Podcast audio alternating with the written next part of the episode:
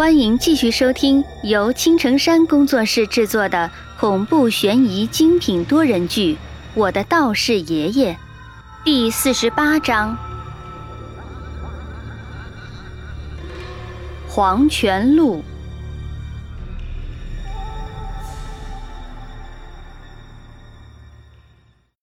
我和马三相视一笑，心照不宣的跟了上去。其实，在黑白无常来之前，我们就已经做好了准备。马三利用茅山的秘法，在我们的魂魄上做了手脚，所以我们跟在黑白无常的后面，才不会被轻易的发现。而刚才我之所以出声，就是为了引起他们的注意。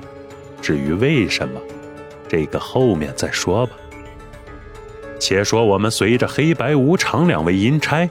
来到了医院的太平间，此时的太平间大门还是敞开着的。说到这里，我有点奇怪了：这个医院为什么不派个人来看守呢？要是尸体被偷走了怎么办？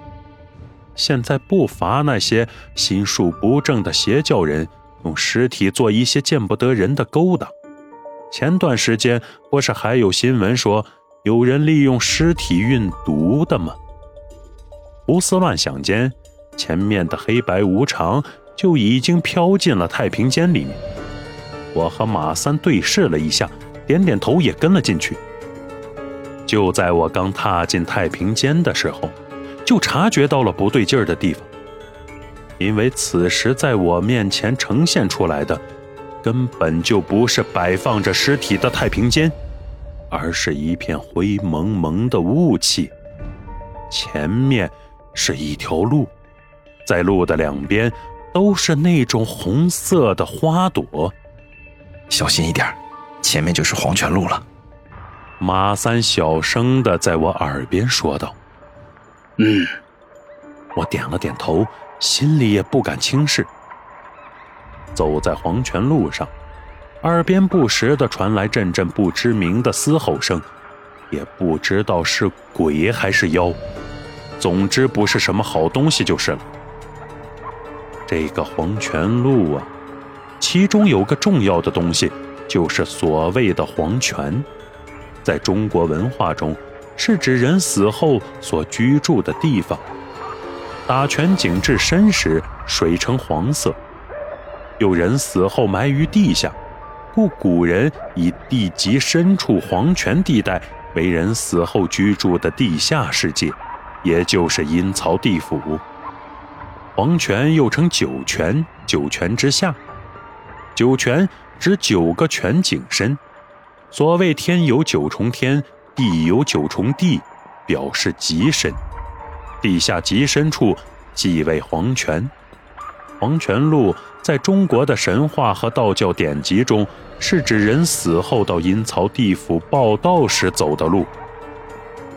我脑袋里想着关于黄泉路的相关记载，在通胜秘术上面就有这一段的记载，上面只是说了一句“危险谨慎”。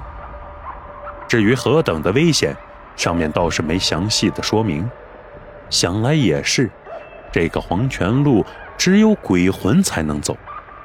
就算是你以后死了，到了黄泉路，探了一遍之后，知道了这里的情况，那都是事后诸葛罢了。想着想着，前面的黑白无常突然的消失了踪影，我不由得焦急了起来，转身看了看马三，发现他的脸色也很不好看。不好，黑白无常估计是察觉到我们的存在，现在不妙了。失去了黑白无常的震慑，黄泉路上的孤魂野鬼就会出来了。等会儿一定不好走，你自己小心。马三说着，就从口袋里拿出了一沓符咒，分给我一点，自己率先往前走去。突然，身后传来一声咯咯的阴笑声，我不用回头就知道那是个什么玩意儿。二话不说，抓起黄符咒，对着身后就扔了过去。只听一声惨叫传来，身后飘出一个披头散发的女鬼，身上还贴着我的符咒。不一会儿，就变成一道黑色的雾气，往黄泉路的深处飘去。啊，生魂的味道。这里怎么会有活人的灵魂呢？就在这时，那浓浓的黑雾之中传来一个声音，紧接着，恐怖的一幕出现了。只见五六个鬼魂正慢慢的从阴气之中幻化出来身形。看到这里，我不由得后退了几步。天哪，这些鬼魂不好对付呀！从他们身上散发出来的阴气，我就可以感受到。这些家伙绝对不是外面那些鬼魂可以比拟的。这里的五个鬼魂，每一个都是怨气冲天，那都是冥顽不灵的恶鬼啊！三哥，这个阴间都没有警察的吗？怎么会有这么多恶灵聚集在这里？我警惕地提防着那些鬼魂，忍不住地咽了口唾沫。你小子是真的不知道还是假不知道啊？你以为阴间就那么好打理的吗？这些恶灵都是从阴间逃出来的，只不过是聚集在黄泉路这里服刑的罢了。现在被我们的魂魄吸引了出来，少不了一场大战。等会儿你自求多福吧，我尽量保护住你。马三话音刚落，林边的一个恶灵就已经发动了攻击，伸出长舌头对着马三就卷了过来。这是一个吊死鬼。看着身上的打扮，应该是民国时候的，搞不好还是什么政治犯。太上刑台，应变无极，急急如律令，勒令射。马三拿起符咒，口中念着咒语，双手快速的结印，对着那鬼魂就扔了过去。只见一道黄光闪过，那黄符咒准确无误的打在吊死鬼的身上，那吊死鬼身上的阴气。顿时就是一阵震荡，险些就被打得魂飞魄散。这个人是道士，去抓那个年轻人。这个吊死鬼一看自己打不过马三，立刻就转移了注意力，指着我对那些鬼魂喊道：“这是要捡好欺负的是吗？”看到那鬼开始向我涌来，我嘴角露出一丝微笑。奶奶的！你要是把我当做是个小孩子，可以任由你们欺负，那你们就大错特错了。今天老子就让你们见识一下什么叫做专业的捉鬼大师。说话间，那些鬼魂就已经来到了我的身边，有的是断头鬼，有吊死鬼，还有水鬼，甚至还有一个瘦不拉几的，应该是饿死鬼。背部乾坤，开！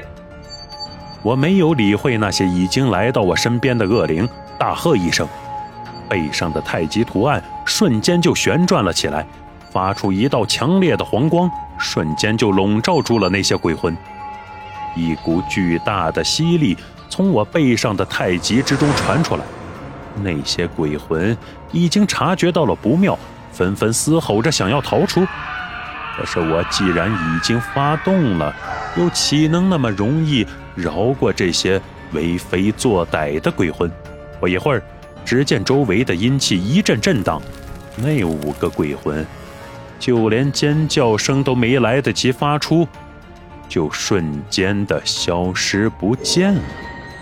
嗯，马三呆呆的看着我穿上衣服，一脸的吃惊。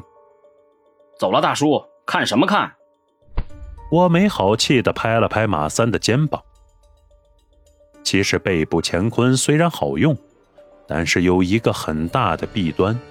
前面我也说过了，就是每次吸收完鬼魂的时候，我浑身就变成冷冰冰的了。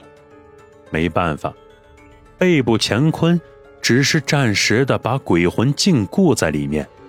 只有等见到阳光的时候，才会慢慢的被消灭。解决完这碍事的恶灵之后，我们继续沿着黄泉路往前走着。以上就是为各位播讲的第四十八章内容，感谢各位的收听，欢迎您订阅、评论、转发本专辑，下集精彩继续。